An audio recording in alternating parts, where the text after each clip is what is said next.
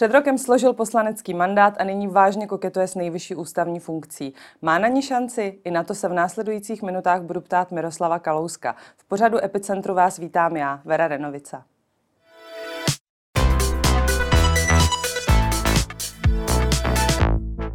Vítejte u nás, pane Kalousku. Dobrý den, děkuji za pozvání.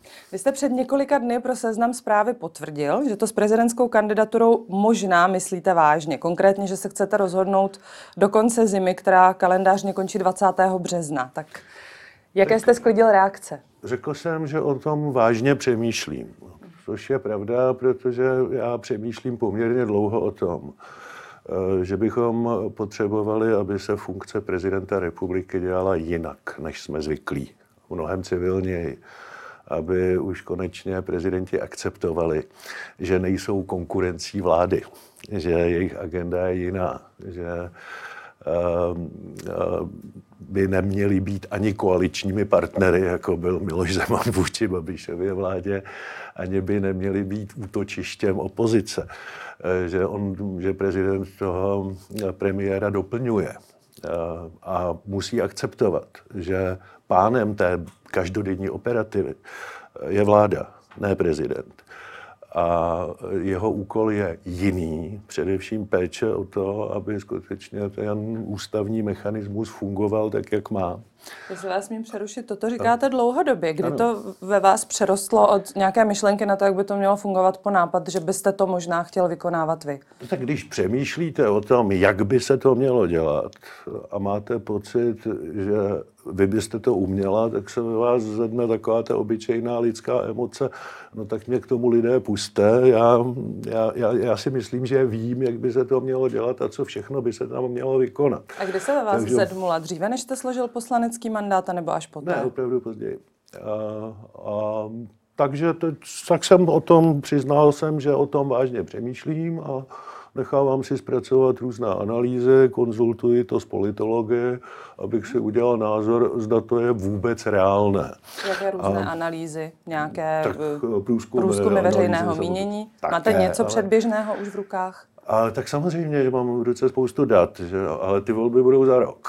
Mm-hmm. To mhm. znamená, tady jde spíš o tu analýzu, eh, jak se bude ta společnost vyvíjet, eh, jaká, jaké nálady tady budou za rok, než jaké jsou dneska. To je, to je, to je mnohem sofistikovanější práce. Eh, takže mám v ruce nějaká data, samozřejmě nic z toho není mm, slovo boží, prostě slouží to prostě k té úvaze, zda to je, či není reálné. No a pokud bych se rozhodl, mm-hmm. že, že do toho půjdu, tak bych se v každém případě obrátil na občany. A s, s žádostí tedy, že do toho chci jít, aby mě nominovali občané svými podpisy. Chtěl bych být občanský kandidát, ne politický kandidát. Občanský kandidát s politickými zkušenostmi. Tedy pokud současná koalice spolu, ve které jsou historicky vzato dvě vaše bývalé strany chce mít vlastního jednoho společného politického kandidáta, tak vy už nyní a priori počítáte s tím, že vy jim nebudete. Eh, ano, to, to, pokud eh, postaví koalice spolu svého kandidáta, tak to bude politický kandidát. Jestli já se rozhodnu kandidovat, eh, budu občanský kandidát, když to rozhodnou občané. O politickém kandidátu rozhodují politické strany, o občanském kandidátovi rozhodují občané. Já bych v takovém případě chtěl, aby o mě rozhodli občané. Pokud e, i současný premiér Petr Fiala odůvodňuje postavení společného kandidáta tak, že nechce tříštit ty v uvozovkách demokratické síly, tak nebyl byste vy někým, kdo je bude tříštit, pokud budete myslím, stát proti to, tomu člověku? Já si myslím, že to není tříštění a dospělí lidé by mm, v závěru té kampaně, bude-li to nezbytné, měli umět skoncentrovat eh, hlasy na jednoho demokratického kandidáta. Ale na takové úvahy je dost eh, času na podzim než o tom rozhodnou, než o tom rozhodnou lidé svými preferencemi, svými sympatiemi. Mně přijde trochu neprozdravé, aby o tom dopředu rozhodli o vedení stran, kdo má tu největší šanci. To se totiž odhadnout nedá. To o tom rozhodnou lidé, ne politické A už jste strany. dostal nějaké reakce stopky ze své strany? Získal jsem celou řadu podpůrných hlasů No, samozřejmě jsou i hlasy, které mě od toho zrazují, to asi každý. Konec konců já opravdu nejsem rozhodnut a vedu celou řadu konzultací za účelem toho, abych se rozhodl. Ale nebudu, to, v tom mém rozhodnutí nehraje roli, jací budou a zda budou političtí kandidáti, protože já, pokud se rozhodnu, tak chci být občanský kandidát. E, ozval se vám někdo, kdo vám třeba řekl, já ti tu kampaň rovnou zaplatím, to je skvělý nápad? No, ozvali se mi někteří lidé, kteří by byli ochotní být sponzoři, protože kampaň se bez peněz dělat nedá samozřejmě. Co na to vaše nejbližší, třeba vaše děti? E, tak vědí, že se mnou je to těžké. Jak to myslíte? No, um, poli, každý politik uh, svojí činností své blízké zatěžuje. No, oni se s tím většinou smíří, protože vás mají rádi. Tedy věříte, že to přijmou, ale nyní jsou to spíše rozporuplné pocity, které mají, nebo jak to pojmenovat? Ani nadšení, ani, ani nadšení, ani zrazování. Prostě... Takže nějaký sentiment jako táta zase blbne? To ne, to ne, to ne. To ne, prostě řekl bych, vzali to na vědomí. Eh, existují, vy mluvíte o nějakých průzkumech veřejného mínění, s nimiž nyní operujete. Ony existují regiony a sociální skupiny, kde než člověk dovysloví vůbec to vaše příjmení, tak se zvedá obrovská vlna nevole. Vy, vy říkáte, že rok je ještě dlouhá doba k tomu třeba lidi přesvědčovat, aby změnili svůj názor. Jak změníte názor těch, kteří vás od roku 2013 mají za toho, kdo důchodcům přidal 45 Já myslím, že korun? každý eh, kdo jako politik rozhodoval, a zvlášť když rozhodoval v těžkých časech, eh, tak eh, logicky si sebou nese mm, minulost těch rozhodnutí. A když jste rozhodovala, tak jste vždycky někoho naštvala to se netýká jenom bývalých Tohle ministrů. ale lidi naštvalo to, obzvlášť, to se, ta historická se, paměť je velká. To se netýká jenom ministrů financí. Ta historická paměť je velká, zvlášť když o tom nerozhodl ministr financí. To byla věc, kterou předkládal ministr, ministr práce, sociálních věcí a celý, celý kabinet. Nicméně Babišova propaganda všechno eh, dokázala během sedmi let soustředit na jednoho jediného člověka. Skoro bych si to měl skoro bych si to měl klást za čest. Rozhodoval celý kabinet, kde měla většinu ODS a rozhodovala sněmovna, kde A vy jste byl proti tehdy? Ne, naopak, já jsem s tím souhlasil, jenom tím říkám, že to rozhodnutí bylo kolektivní, že nebylo jenom Kalouskova. Ale... Je připisováno každopádně vám, tak jak s tím já chcete pracovat? Já s tím žiju a normálně s tím pracuji. Říkám, každý, kdo rozhodoval, dělal jsem i spoustu jiných nepopulárních rozhodnutí, které jsem do té vlády předkládal opravdu já. Takže to není jenom o těch důchodech. A takže každé to rozhodování prostě zbudí emoce a někomu se líbí, někomu se nelíbí a tohle si sebou nese každý, kdo v minulosti rozhodoval. Je otázka, jestli lidé budou chtít někoho bez politické minulosti, což si myslím, že je velké riziko. Protože on si sebou sice nenese zátěž těch bývalých rozhodnutí, ale zase o něm velmi málo víte, jak se bude chovat, až opravdu bude rozhodovat. Ehm, prezident je protokolárně první politik v zemi a prezident bez, první politik v zemi bez politických zkušeností je vždycky obrovské riziko. Já netvrdím, že to nemůže fungovat, ale je to prostě riziko, protože eh, o něm nic nevíte. Ten, kdo rozhodoval, byť těmi rozhodnutími někoho naštval, tak je pro vás jako pro voliče čitelný. Vy jste uh, pověstný svým temperamentem. Jednou to dokonce došlo k tomu, že jste jednomu muži na Malostranském náměstí dal políček. Ta kampaň, vstoupíte... Ne, dal jsem mu čtyři facky protože Dobře. vyhrožoval, že mě pověsí s celou rodinou. A pokud by mě takhle vyhrožoval znovu, dal bych mu znovu čtyři facky. Byť eh, připouštím, že to byl přestupek proti občanskému soužití a také jsem byl spravedlivě potrestán a zaplatil jsem pokut. Děkuji za vysvětlení a upřesnění zpět k mé otázce. Vy jste pověstný svým uh, opravdu, jak bych to řekla, silným temperamentem. Kampaň bude trvat dlouho, útoků bude opravdu hodně. Je možné, že i budete-li dělat kontaktní kampaň s lidmi, pokud se rozhodnete kandidovat, že k takovýmto výpadům bude docházet ze strany různých občanů. Myslíte si, že jste starší a moudřejší, že budete schopen to v sobě sobě ukočírovat, anebo nechcete, anebo je to já vaše jsem, přednost? Já jsem nikdy nefackoval nikoho v kampani, konc konců nefackou nikoho na potkání. Ale když prostě zhruba 20-letý člověk ve věku mého syna na mě křičí Kalousku, ty svině, my tě oběsíme s celou rodinou, tak jsem si říkal, mám já to ve svých 52 letech zapotřebí? Tenkrát tě bylo 52. A říkal jsem si, že nemám. A tak jsem mu dal pár facek. A on stuhnul říkal, na to nemáte právo. A jsem říkal, právo asi na chuť velkou. Ale všimněte si, že po těch prvních dvou fackách už mě vykal. Takže tam jistý výchovný efekt byl. Tedy v kampani nic takového ne, nehrozí, každopádně, ne. abychom to uzavřeli. Minulé volbě kandidoval obdobně rétoricky silný, charismatický, kontroverzní pravicový politik Mirek Topolánek, expremiér pro doplnění. Ten se svým finálním skóre 4,3 desetiny procenta v prvním kole pak glosoval, že je jeden z mála lidí, který možná osobně zná každého svého voliče. E, není tohle to pro vás odstrašující případ?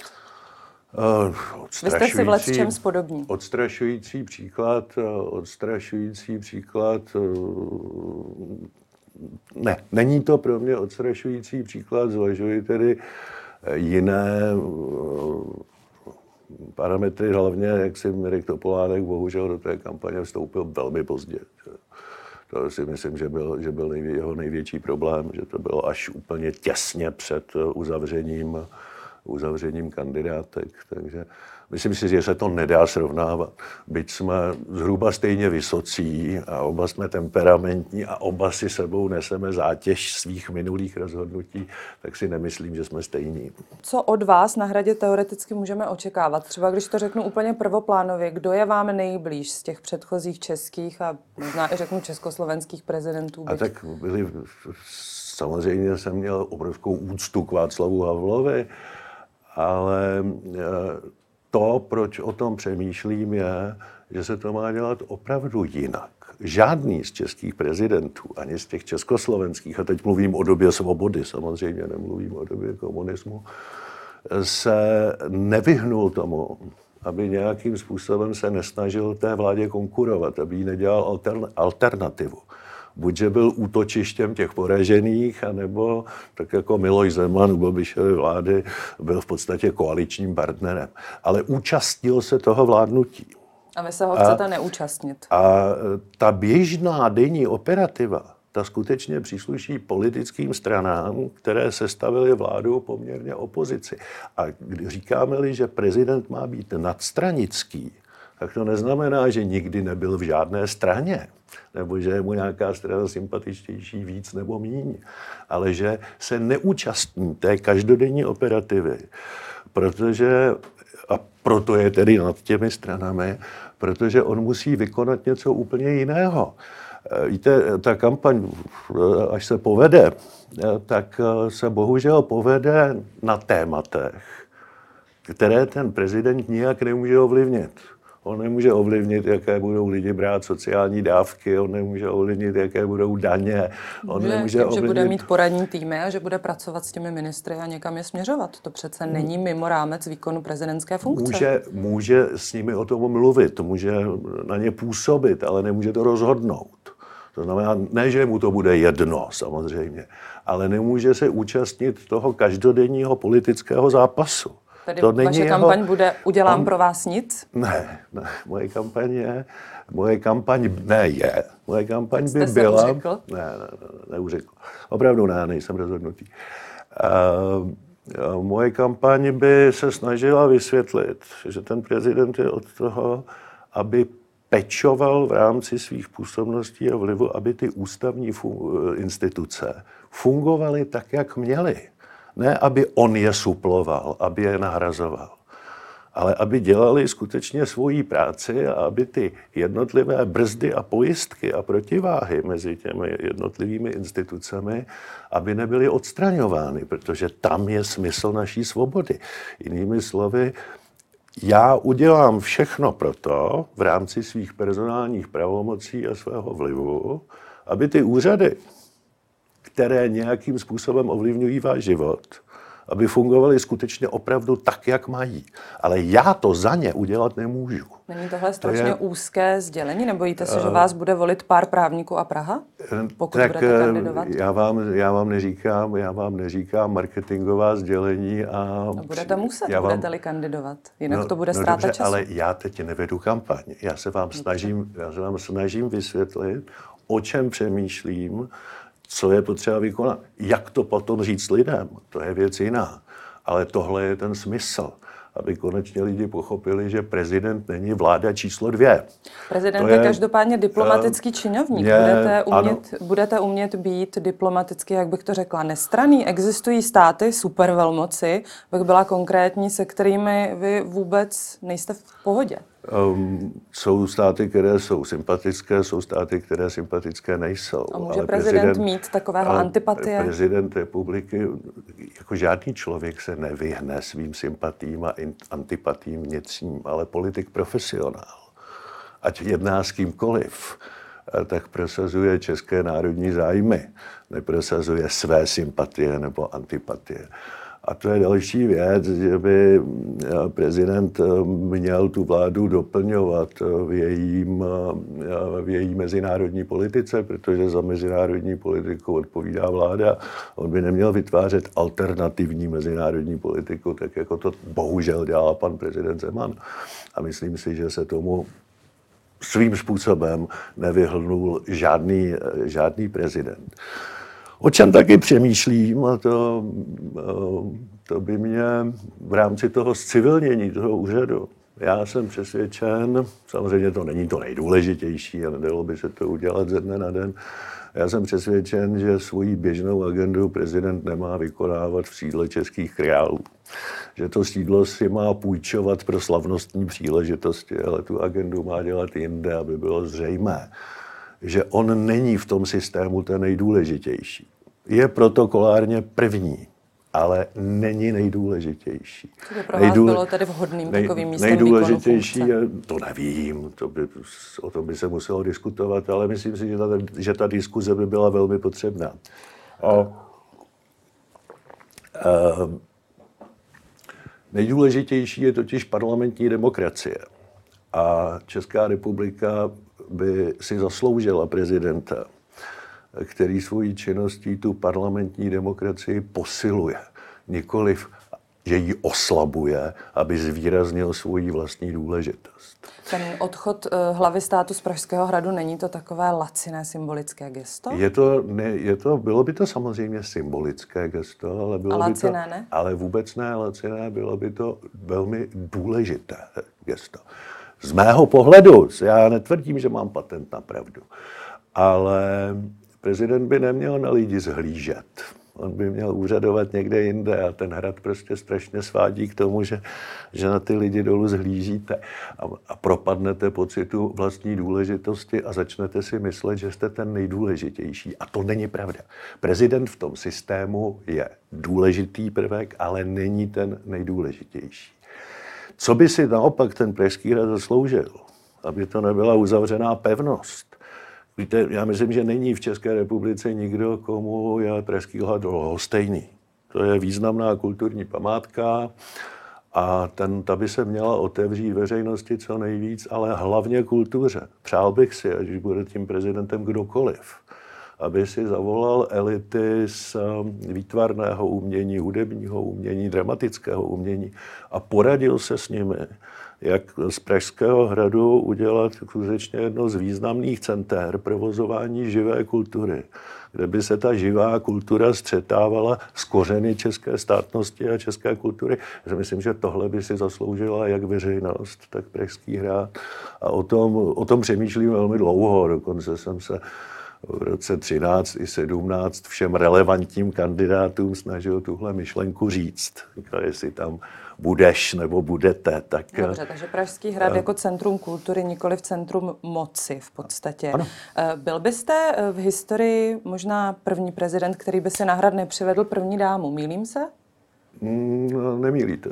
Nemýlím. A jak si myslíte, že by tohle to mohla vnímat česká veřejnost? Protože si, ta má tradiční vnímání toho, jak má vypadat si, prezident. Já, já vím, ale vy se mě teď ptáte na věci, které si podle mého názoru zaslouží ty otázky, když vám řeknu, ano, já chci být prezident, já se rozhodnu kandidovat.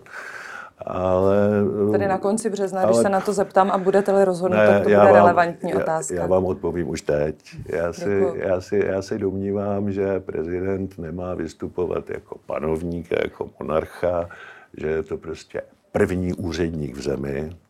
Rád říkám dělník ústavy, protože on by měl mít neustále v ruce olejničku, kterou promazává ty mechanismy uh, ústavního systému, aby fungoval tak, jak má. A první dáma je z mého pohledu tak trochu eh, monarchistický, monarchistické reziduum. To znamená, že prezident bez první dámy není nic, co by lidem mělo vadit. Oni potřebují úředníka, který slouží.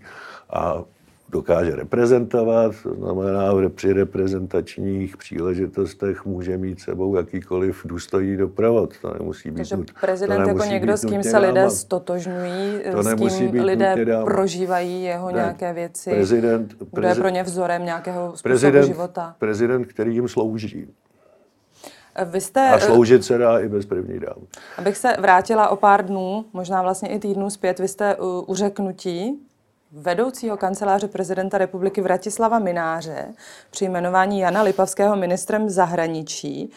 Eh, vy jste ho kvůli tomu nazval blbem. Abych to přiblížila pro naše diváky, on pana Lipavského při jmenování eh, nazval nejprve magistrem, pak to opravil na jeho skutečné nejvyšší dosažené vzdělání a pak jej tedy nazval panem bakalářem. Eh, proč blbem? Proč tohleto slovo? Uh, protože to slovo bylo opravdu hloupé. Tedy, upřímně, já se nechci vymlouvat, já si to fakt nepamatuju. Vy jste to napsal na svoji sociální síť, jsem si tím naprosto stoprocentně jistá. Tak samozřejmě. Uh, protože to bylo skutečně hloupé, chcete-li tedy blbé. A je pan Vratislav Minář pro vás tím eh, řečeným blbem v této um, situaci, anebo um, obecně? Protože v, této se... situaci, v, této situaci, v, této, v této situaci to bylo skutečně, dovolíte-li, blbé.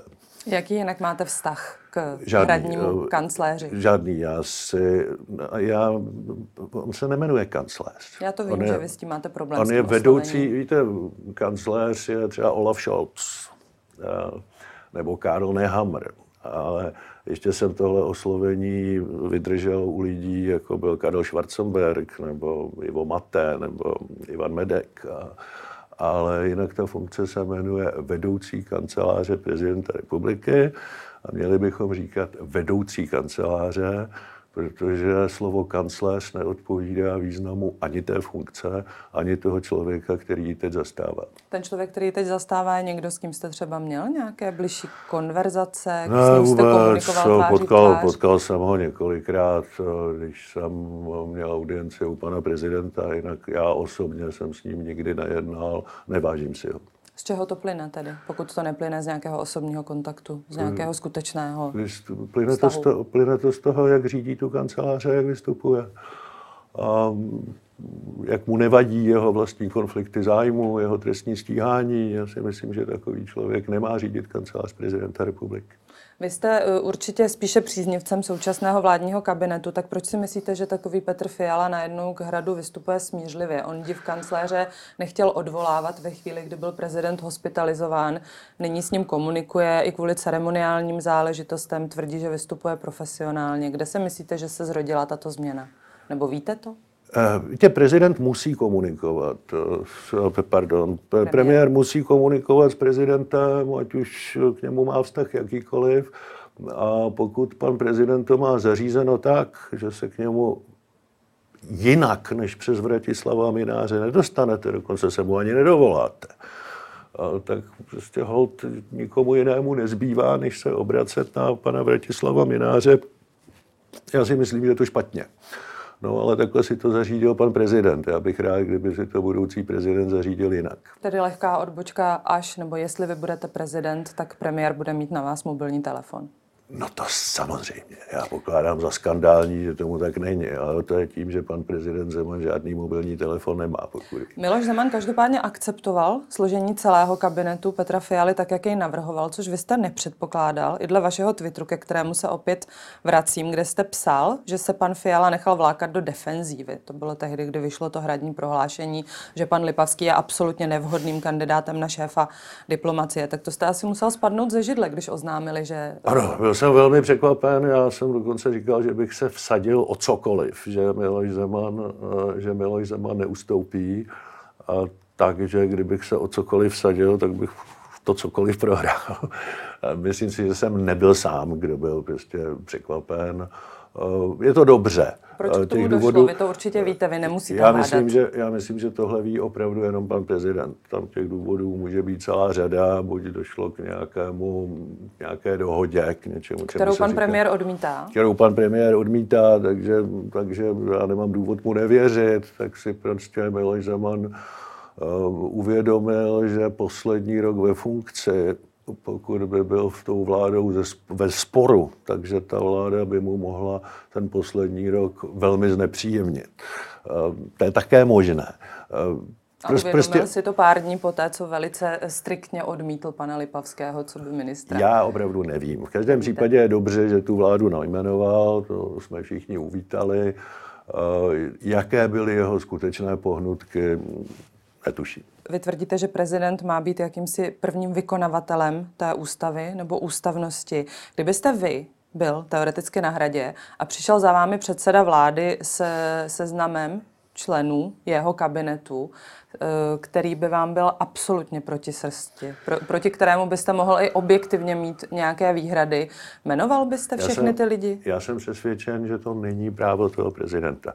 Že on může, uh, on je nemá zkoušet, on je nemá kádrovat, on si je může kdykoliv zavolat, může s nimi mluvit, ale on nemá právo premiérovi odmítnout najmenovat jeho ministry. On samozřejmě volí, eh, on je, na první, on je první na tahu, když jmenuje toho premiéra. Tam má poměrně volný výběr. Prezident republiky, odpovědný prezident republiky, eh, nenajmenuje Jiřího Rusnoka, o kterém ví, že nedostane tu důvěru ve sněmovně. Eh, odpovědný prezident republiky najmenuje takovou osobu, která má největší šanci získat většinu v poslanecké sněmovně, což v případě, což v případě premiéra Fialy se stalo, ale stalo se to jenom proto, že to Andrej Babiš Miloši Zemanovi odmítl. Kdyby mu to neodmítl, tak klidně namenoval Andreje Babiše, když mu muselo být jasné, že tu většinu mít nebude. V tomhle si myslím, že se chová pan prezident Zeman velmi nezodpovědně.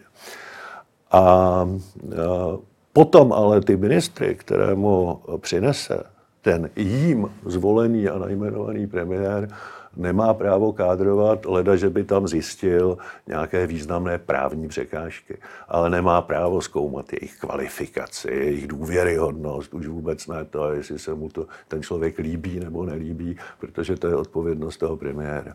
On ho já, nemá... se zeptám, já se zeptám jinak, jmenoval byste premiérem či ministrem eh, člena KSČM? Uh, udělal bych, tak rozhodli udělal bych všechno pro to, abych nemusel. Tak v tom případě Ale udělal bych všechno, se nechováte ústavně, ne? Udělal, udělal bych všechno pro to, abych nemusel, abych našel jinou možnost, uh, aby byla většina v poslanecké sněmovně. Pokud by žádná jiná možnost nebyla, tak by mě nic jiného nezbylo. Není to proti tomu, co říkáte o výkonu prezidentské funkce? Vy jste první úředník, vy nejste koaliční partner, vy nejste dobře, předseda vlády, vy nejste ten, tvůrce politiky, ne, vy jste jejím vykonavatelem. Ten, ten prezident republiky přece v okamžiku, kdy jmenuje premiéra, tak ta první podmínka je, aby to byl někdo, kdo je skutečně schopen vytvořit stabilní vládu, která bude mít důvěru poslanecké sněmovny. No, pak by měl také jako prezident eh, v parlamentní demokracii zkoumat, zda ta většina bude demokratická. Pokud by existovala jakákoliv jiná alternativa stabilní vlády, jako málo které volby přinesou jenom jednu alternativu. KSČM je tohohle, považovaná za demokratickou tohohle, stranu, jinak by byla zrušená, ne? Já ji za demokratickou nepovažuji. A, a, a A také doufám, že už se nevrátí do poslanecké sněmovny. Ale, já tomu rozumím, já jenom ale, se chci zeptat, jestli víte, že si teď tady protiřečíte. Ne, já si neprotiřečím. Já vám znovu odpovídám, že pokud by byla jakákoliv jiná šance sestavit stabilní vládu bez KSČM, tak bych tu šanci využil. Tedy byl pokud bych to proústavním, dejme tomu pokud i trošku to, pasivním prezidentem, pokud, pokud by nešlo to, o komunisty. Ne, to není, ale to není pravda, my si teď nerozumíme. Každé volby přinesou několik variant možnosti sestavení vlády. Každé ne, ty, například ne? tyhle byly výjimečné, to znamená, kdyby prostě byla ta situace, že by existovala jenom jedna jediná možná varianta, a to by byla s KSČM, tak by mě nic jiného nezbylo. Ale kdyby byla jiná možná varianta, jak se stavit stabilní vládu bez KSČM, bez KSČM, tak bych ji využil a myslím si, že si v tím vůbec neprotiřečí. Eh, skončili jsme prezidentský okruh a pojďme trochu hlouběji do současné vládní politiky.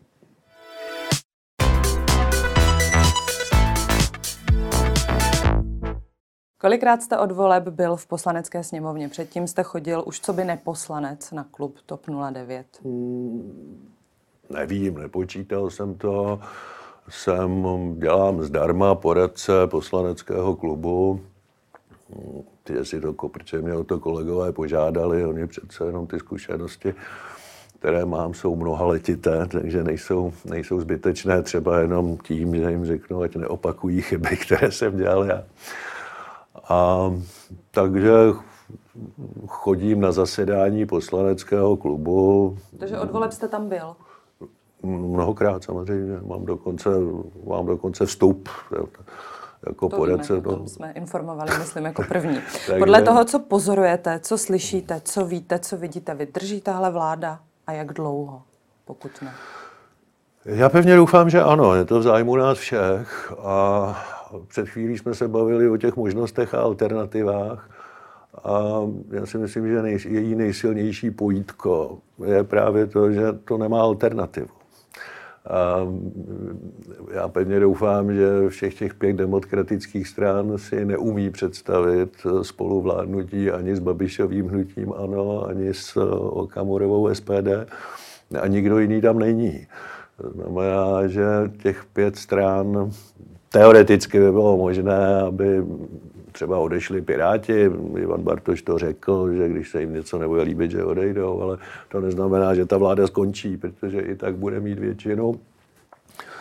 A jakákoliv tu vládu čekají velmi těžká rozhodnutí, která určitě nebudou populární a určitě si nebude přát eh, předčasné volby. Takže mm, myslím si, že ta skutečnost, že vlastně nemají alternativu, je vlastně tím nejsilnějším koaličním polítkem, jakkoliv si uvědomuji, že v té pěti koalici samozřejmě hledat eh, společné stanovisko je velmi náročné. Já jsem byl ve dvou vládách, kde byly tři politické strany, tak ve třech to není nic jednoduchého. No a v těch pěti je to ještě o něco těžší. Tedy doufáte, že vydrží. Každopádně někdo, kdo se rozhodl rezignovat na různé dohody na vládní úrovni, je současná šéfka TOP 09 Markéta Pekarová Adamová. Ona si v úvozovkách nevzala Ministerstvo práce sociálních věcí, ke kterému... Počkejte, jak to, že rezignovala na dohody? No tak nebude ve, není ve vládě. Je to předsedkyně no, sněmovny. No ale to přece nebyla žádná dohoda, že předseda strany musí Rezignovala být na to, že se bude dohadovat takto. Pardon, to byla z mojí strany nepřesná formulace. Každopádně není, není členkou vlády i předsedkyní sněmovny. Myslíte si, že tohle byl dobrý tah? Byl by to tah, který vy byste udělal, co by předseda Topky v téhle situaci? Já, já respektuji, že TOP 09 měla tuhle prioritu. Každá ta politická strana šla do toho koaličního vyjednávání z nějakými svoje, svoje, svými prioritami. A tu hlavní prioritu si obhájila, někde jinde pak musela ustoupit. TOP 09 tohle měla jako hlavní prioritu, to znamená získala to, TOP 09 je spokojená. Já netvrdím, že já bych tuhle prioritu měl, že, že bych to udělal, ale tím neříkám, že bych to udělal lépe. Udělal bych to jenom jinak, ale a určitě... to udělal jinak? protože jsem spíš exekutivní typ, takže... Ale, Ale tím vůbec nechci říct, že, to, že, že já bych měl možná při tom vyjednávání jiné priority, ale tím vůbec nechci říct, že, bych, že by to bylo lepší. Prostě ta strana měla tyhle priority, tak jako měly jiné strany jiné priority a každý si svoji prioritu obhájil.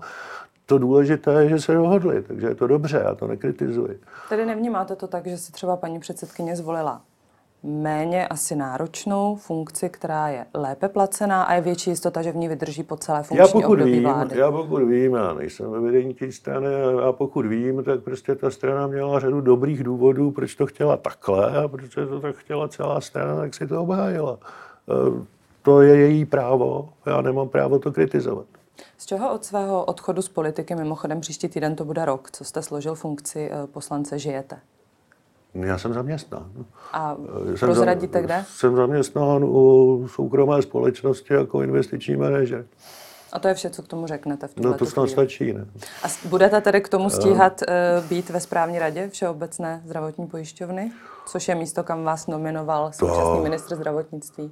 To určitě, to, to opravdu členství ve správní radě uh, pojišťovny je sice práce navíc, je to poměrně velká odpovědnost, ale není to práce na plný úvazek. Jak moc je to eh, časově náročný post?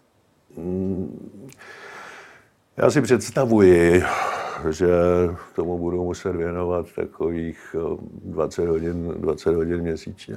Vy jste se předtím nechal slyšet, že nejde o žádnou eh, skvěle hodnocenou trafiku, ani že nejde o žádnou trafiku, protože ta odměna by měla být zhruba 20 tisíc měsíčně. Je tohle něco, co byste si chtěl třeba zpětně, co byste chtěl zpětně formulovat jinak? Protože spoustu Já, uh, nízkopříjmových lidí to, to mě, trošku mě mrzí, popudilo. Mě mrzí, mě mrzí, že jsem se dotknul některých lidí, pro kterých jsem řekl, kterým jsem řekl, že 20 tisíc nejsou žádné peníze. Já si uvědomuji, že za tyhle peníze někdo pracuje celý měsíc. A, ale já to myslel jinak. Já jsem to myslel tak, že k mému příjmu v zaměstnání to není částka, kterou bych nezbytně potřeboval a kvůli které to jdu dělat. Já to jdu dělat, protože mě o to minister zdravotnictví požádal čemuž chápu, což celkem chápu, protože těm zásadním strategickým dokumentům zdravotní pojišťovny eh, jsem se věnoval jako ministr financí nebo jako člen rozpočtového výboru 20 let. To znamená, když minister hledá lidi, kteří to umí a kterým věří, no tak, proč by, tak si na mě vzpomněl, proč by si měl vzpomenout na někoho, kdo to neumí. Tady z téhle definice to není trafika. No to, to, to zcela jistě ne. Kdybych si nutně potřeboval přivydělat, tak si jdu přivydělat někam jinam, než do, do VZP. Dostat deficit rozpočtu z 377 miliard na 300 miliard chce Zbyněk Stanjura, který teď sedí ve vaší bývalé kanceláři. Ohodnoťte jeho dosavadní kroky a vyjádření zpět k tomu cíli? Eh, já pevně věřím, že ano. Já jsem si skoro jist, byť to samozřejmě nevím, že Zbyněk Staňura už ví, kde chce ušetřit těch 80 miliard.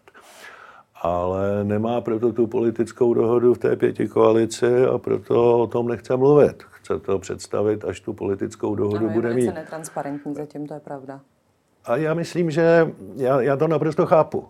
Já takové to překřikování, že Eh, panu ministrovi přidám nebo nepřidám, nebo že mu seberu nebo neseberu. A pak strašně ráda paní ministrině Šilerová vždycky říkala, našla jsem pět miliard, jako kdyby šla do lesa na houby. No, takhle si myslím, že se rozpočet komunikovat nemá. To znamená, Zbigněk Staňura má nějak, z mého pohledu, předpokládám, že Zbigněk Staňura má nějaký návrh, který je pro řadu těch ministrů bolestivý protože nejde nebolestivě. Víte, ono to vypadá, že v 1,5 bilionovém rozpočtu ušetřit 80 miliard, že je celkem legrace. A kdo tomu rozpočtu rozumí, tak ví, že více než 80% jsou povinné výdaje. Ty už jsou předurčené ze zákona, z pracovních smluv. A on musí těch, a na to, to není čas změnit. Takže on těch 80 miliard musí najít v nějakém objemu 400 miliard najít 80 miliard ve 400 miliardách, to už nemůže nebolet. Tam se řeže do masa, já to pokládám za správné, to nemůže být deficit 370 miliard. No ale každý ministr, kromě ministra financí, se vyznačuje tím, že je přesvědčen, že vláda jako celek musí ušetřit ale jemu samotnému se musí přidat.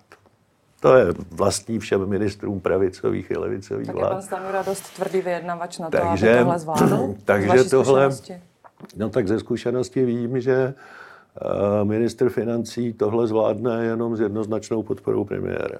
Já když jsem musel šetřit, tak kdybych neměl podporu svých premiérů, kteří byli z jiné politické strany, ale měl jsem jejich jednoznačnou podporu v těch úsporných krocích, no tak jsem to samozřejmě nemohl prosadit. Takže předpokládám, že jsou-li z jedné strany, takže tu podporu je mít také. Eh, zatím se řezalo eh, do masa státních zaměstnanců, když použiju tu vaši formulaci, přidat učitelům, kteří jsou mimo jiné jedni z těch, kteří jsou v první linii 2%, což bylo také rozhodnutí, které pramenilo eh, z ministerstva financí. Je tohle něco, s čím se stotožňujete? Je to správně? Já si myslím, že to, co rozhodli v té situaci, v který je státní rozpočet, že je prostě maximum možného. Je to kompromis. Každý by rád přidal víc. Myslíte si, že já jsem rád šetřil? Já bych taky radši rozdával. Ale neměl jsem tu příšernou neodpovědnost, jako měla Babišová vláda, že rozdávala na všechny strany. Já jsem prostě pokládal za nezbytné šetřit. A rozpočtově odpovědná vláda to pokládá za nezbytné. Pro Bůh, my jsme za dva roky zvýšili státní dluh skoro o bilion. A problém je, že to nebylo na covidová opatření všechno. Kdyby to bylo všechno na covidová opatření, no tak prostě teď už nebudou podpůrné programy na vůči covidovým opatřením, tak by zase ten rozpočet mohl být stabilizovaný, ale on není. Není proto, že se vymkli vládě Babišový vědomě se jí vymkly z rukou ty povinné výdaje, které abyste snížila, tak musíte měnit zákony. Ty povinné výdaje jsou dneska zhruba na úrovni našich pravidelných příjmů. To znamená, to, co si tahle země vydělá a jde do rozpočtu, tak je dopředu rozděleno ze zákona a z pracovních smluv a na všechno ostatní. Na obranu, na školství, na silnice si ta vláda musí půjčovat. No takhle nejde žít. To je, jako kdyby, to je jako kdyby rodina se zadlužila tak, že všechny její příjmy by šly na složenky a pak by si musela půjčovat na jídlo, na oblečení.